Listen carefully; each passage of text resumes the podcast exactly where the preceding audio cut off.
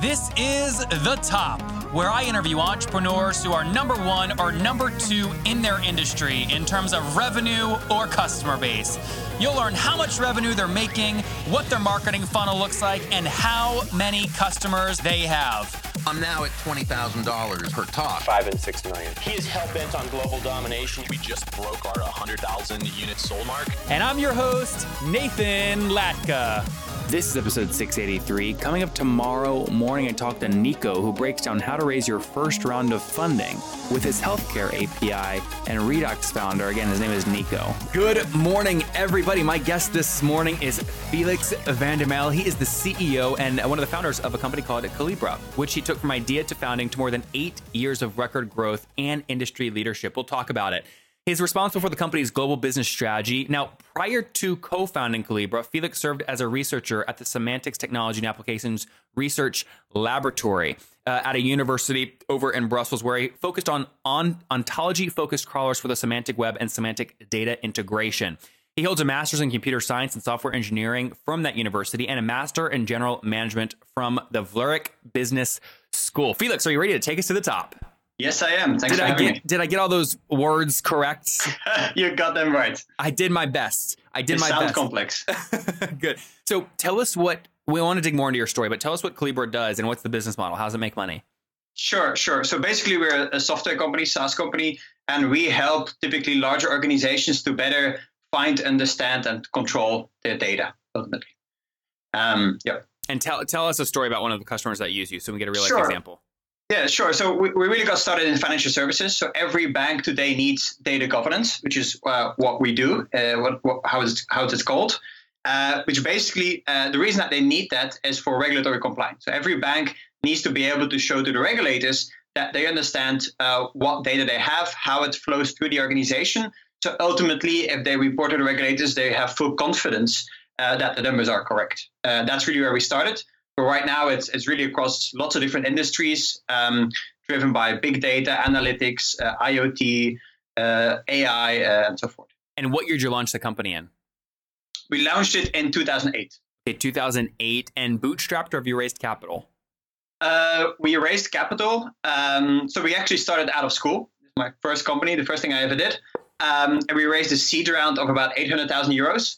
Which at the time was a pretty big deal, especially in Belgium, which doesn't really know venture capital as we know it here in the US. But then we started to bootstrap it until profitability. And we were profitable, tripling every year, and that's when we raised our first bigger round, our Series B round of about 20 million, and then we were in kind of full growth mode. What year was the Series B? Series B was 2014. Okay, so all in, you've raised about $20,400,000, something like that? In December, just last December, we did a $50 million round, Series C round. So all in, we did about $75 million. Got it. So $75 million in total. And you said this is your first company out of college. How old are you today? I am 32. 32. Awesome. So you've been focused on this for about a decade, right? Yes, it takes a while sometimes. It does. Hey, the focus is an important thing. So the risk in this chat we have is that I lose the audience because they don't understand kind of the data side of what I described. Because you are you're an engineer, right? So semantic web, things like this, people may not understand. Is there a way you can dumb this down so that, and I'm not calling my audience dumb, but even for me, right? Can you dumb this down for me? Absolutely. And I love to use a bit of an old analogy. Let's say you have a library. In library, you have books. And you have these index cards, and these index cards tell you where to find the book, who the author is, who's last rented it. It's very similar to organizations with data, right? So you have lots of databases that store the data. These are the books of a library. What we do, we are the index cards. We help people, users find where the data is, what it means, how they can use it, what the quality is, these types of things. And ultimately, what we want to get to is that. We call it the Amazonification of data, where ultimately users just shop for data like they are on Amazon. They put it in their data basket, so to speak, and then it goes to approval workflows to actually get access to it, and so they can run their analytics. Interesting. So is this almost like a search engine for data sets? It's in a way, yes. It helps them find the data. So that's in a way the search engine part. Yep. But then you need to understand it. There's quality. There's really the governance, because now it's chaos. everybody wants to do data and everybody does data, and it's a lot of chaos. We help companies control it more so people can actually find it and get value out of it. And where are you today in terms of customers? How many customers do you have paying you? Right. So we have close to 200 customers. I imagine if you raise $75 million and you have 200 customers, this is very much an enterprise play with really high kind of ARPUs. What's your ARPU at on average? Yes, it varies, but right now it's about 200 to 250K. Annually or monthly? Annually. Got it. Yeah, monthly would be a nice business, huh? That would be nice. Yeah. Yeah. Got it. So if I divide that out by 12, you have the average customer paying you somewhere around $20,000 per month. Now, are these contracts? Do you pull them all forward? Are they all annual plans, or the cash is up front? Annual plans with cash up front. Yes. Okay. Sometimes so no monthly, multi-year. So no monthly. Okay. Yeah, never monthly. Got it. So I'm Felix. I just want to get a broad sense of revenue. If I take 200 customers times the number you just gave me, that puts you at somewhere around $4.1 million in MRR, or somewhere around, call it $10 million in ARR. Is that about right? Or sorry, not 10. Sorry, 50 million in ARR. A bit less. We started actually with a perpetual model, so some of these customers are still on perpetual model. What is that? What's that model look like for people listening right now that might be starting? They might want to use that model. Yeah, so it's a license fee. Basically, the customer pays you one big license fee up front, and then they own the software, and then they pay a maintenance fee yearly, which is typically 20% of the initial fee. I see. And the difference between the typical SaaS model is that they pay the same amount every year. I see. The recurring part is less than. So if we throw up a range, then could we say somewhere between $30 and $50 million in ARR? Yeah, that covers it. Yeah. Got it. Okay, good. Let's go back into the story. So. You graduate from school. You were an engineer, right? You got your engineering degree. Yes, correct. How'd you get this idea? I was doing research on semantic technology at the time, and I was doing another master in software engineering, and I was in Argentina studying. And I was thinking a long time, okay, what do I want to do next? I basically had four options in my mind. I could continue to do a PhD. I could go into banking. Could go into consulting, or I could actually start my own thing. And the last thing was the only thing that really sounded exciting to me. And I started reading these books in Silicon Valley. And I think from Silicon Valley did these biographies. Like and name one or two. Yeah, I think they had a great book at the time. It's called Founders at Work. It's a fantastic book. It's a bit old now, but it talks about the founders of Twitter and so on before that existed. And in all my, I think, naivety, I thought, well, when they can do it, I can at least try, right? Why shouldn't I? And kind of that's how we got started. And you were at this point, what, 22, 23? Yeah, 22 years old. 23. And you said we. Tell me about the founding team. So we started four founders. Oh, wow. Four founders. The three others were doing their PhD at the lab. And then while we got started, I did like a mini MBA, the general management. During that time, we kind of wrote the first business plan. And then as I graduated, we raised 800,000 euros, seed round, and started the company. That's a lot of founders to start the company with. How'd you have the tough conversation around equity, or did you just split it 25 each? We just split it 25 each. No, that's a lazy way to do it. You just split it. You said, boom, I don't want to debate about this. Let's just be fair. We're all going to do the exact same amount of work. Everyone gets 25%. Yes. Okay, so let me ask you this, because this happens and no one ever talks about it. Let's say there's four of you guys. There's a major company decision and you're split down the middle. Two of you want to do one thing, two of you want to do the other. How do you break the split? Yeah, so I think so I'm CEO, and I think what we've tried to from the beginning, and it's not always easy, of course, is to split shareholders from management. And of course, in the beginning, like, your shareholders are your management and is the whole company. But as you grow, that changes over time. And so we try to separate the two as much as possible. So any kind of shareholder related is just shareholders, which now includes venture capitalists and so forth. Mm-hmm. Anything that's company decision management related is just management. And there's as a shareholder, as a founder, I don't have any additional rights as a manager. I only have more obligations, if you will, because I'm a founder. That's a great way to put it, I think. And give us a sense. You said you just did your Series B? C. Series C. So what, I assume the four founders still have most of it. You probably have a very small equity pool, and what investors own 25, 30%, something like that? Yeah, that's not really public, but it's in a typical range. Got it. When people are doing a Series C, I'm interested in this data because you just did it. Don't say your specific situation, but on average, what percentage of your company are you giving up when you're doing a Series C? I think that's so hard to say. It depends where you are in the trajectory, how much you need it, how much you're raising. I wouldn't know. I mean, market averages, honestly. What was most important for you when you were negotiating this last round? I think actually the Series B was a big round for us because we were profitable at the time, didn't have to do anything. And so for us, we were really at a crossroads where with the founders and it's kind of shareholders decision, okay, what do we want to do? And we really believed that we can build a category defining company. We were the first in our market. It's a huge opportunity. It doesn't really, you don't have that chance that often. And so that's when we said, let's go for it. And so the Series B, I think that was kind of a big decision for us. And now we've been on the trajectory to get to 100 million in recurring revenue as quickly as possible. And kind of the Series C lies in that path. How did you decide? I imagine you had interest from multiple parties. How did you decide kind of which investors to pick? Was it just strictly who gave you the best valuation or was there a strategic approach? How'd you think about it? It's a combination. Obviously, valuation matters, but it's more than that. What I really wanted was people that understand their business and have done it before. And obviously, it's a big relationship you need to build. So you need to trust each other. And so how much do you trust the people you bring on board is a critical, I think, is ultimately the most important. And you ultimately went, I believe, based on my research with Matthew, right, at Iconic? Yes, correct. So why did you like him? Like, how did he win? I mean, we built a relationship from the beginning. He had great references. That's how we got introduced, and very founder friendly, but also long term investor.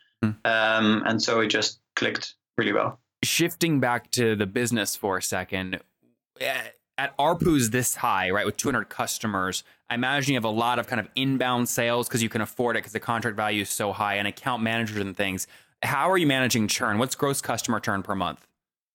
Yeah, so yearly customer churn is really low. It's about 3 to 4%. That's amazing. That's really, really low. It's a basically land and expand model, even with these kind of big land deals. But they're the biggest companies in the world. So that's really, really important for us to keep that churn low and then expand over time in those accounts where we sell more seats. Basically, that's the business model. So gross retention, call it 97% annually. When you talk about net revenue expansion, I mean, are you guys looking at 110% year-over-year growth, 120%? Yeah, 120, 125. Got it. So you're expanding these accounts and growing them 20 to 30% every year. Correct. Amazing. What are you've raised a lot of capital. I imagine these pitch decks, you're having to kind of show how you can spend the money to get more customers. So you probably have a good idea on CAC. What are you spending to acquire these customers? It's an enterprise sales play. So like you said, field account reps that are pretty expensive and you need a big kind of support team with pre-sales and account manager and so forth. Also long sales cycles. So that's why you really got to invest upfront to get to close these deals, and that's really where most of the money gets in. But with the very low churn, I mean the CAC LTV ratio is really, really high. What is hard, really high? It's almost indefinite. It's hard to calculate right now because we almost have no churn and there's no limit. We've had customers who've been with us for 8 years, continue to upsell. So it's this is one of those really, Felix, interesting areas in the SaaS world, because you'll have a lot of over-optimistic brand new founders who will go on an Excel sheet and say we have 1% churn. They'll extrapolate that out and say the customer's going to stay with us for 100 months or something crazy and unrealistic. Yep. They multiply times their ARPU and they get a totally unrealistic lifetime value number. Then they spend the CAC based off the LTV and they go bankrupt. A guy like you're in the opposite position. Right, you've already kind of proven it out. You lifetime value could be millions of dollars. You have no idea. So how do you decide how to set the threshold on what you'll spend to acquire a customer? Yeah, I think what we really look at is sales efficiency, sales and marketing efficiency. So how much sales and marketing dollars are we spending to generate $1 of ARR? What is that number? It's around benchmark data around 0.8, 0.9. And okay, teach us that. Well, I haven't had anyone bring that up before, and I've had many founders that have raised, amounts like what you've raised. How's that work? So 0.8%. What's that ratio? So it basically means that it's close to one. So it means that it costs us $1 in sales and marketing expense to generate $1 in ARR. Oh, I see. So it's basically, I think, a 12-month payback. Payback, which is super healthy. And then these customers are staying with you for multiple years, so it's all upside after that. Got it. Makes a lot of sense. Team size, where are you guys at? About 210 right now. 210 people. Wow, amazing. Yeah. And where are you guys based? So biggest team is in New York. Then we have engineering in Brussels and Poland. Okay. And sales and marketing for Europe is out of London. And what is the... you mentioned you've got folks in Brussels and engineering. Was that intentional? Do you have cost savings there on salaries? That's where we started. So legally, it's still a Belgian company. Mm-hmm. That's where we got started. But then most of our customers actually were in the US. So that's where we moved to the US, the founding team, to New York, followed our customers. So that's why we kind of built now the HQ in New York. Then engineering HQ is in Brussels where we got started. And in Poland is really because we couldn't find enough engineering talent quickly enough.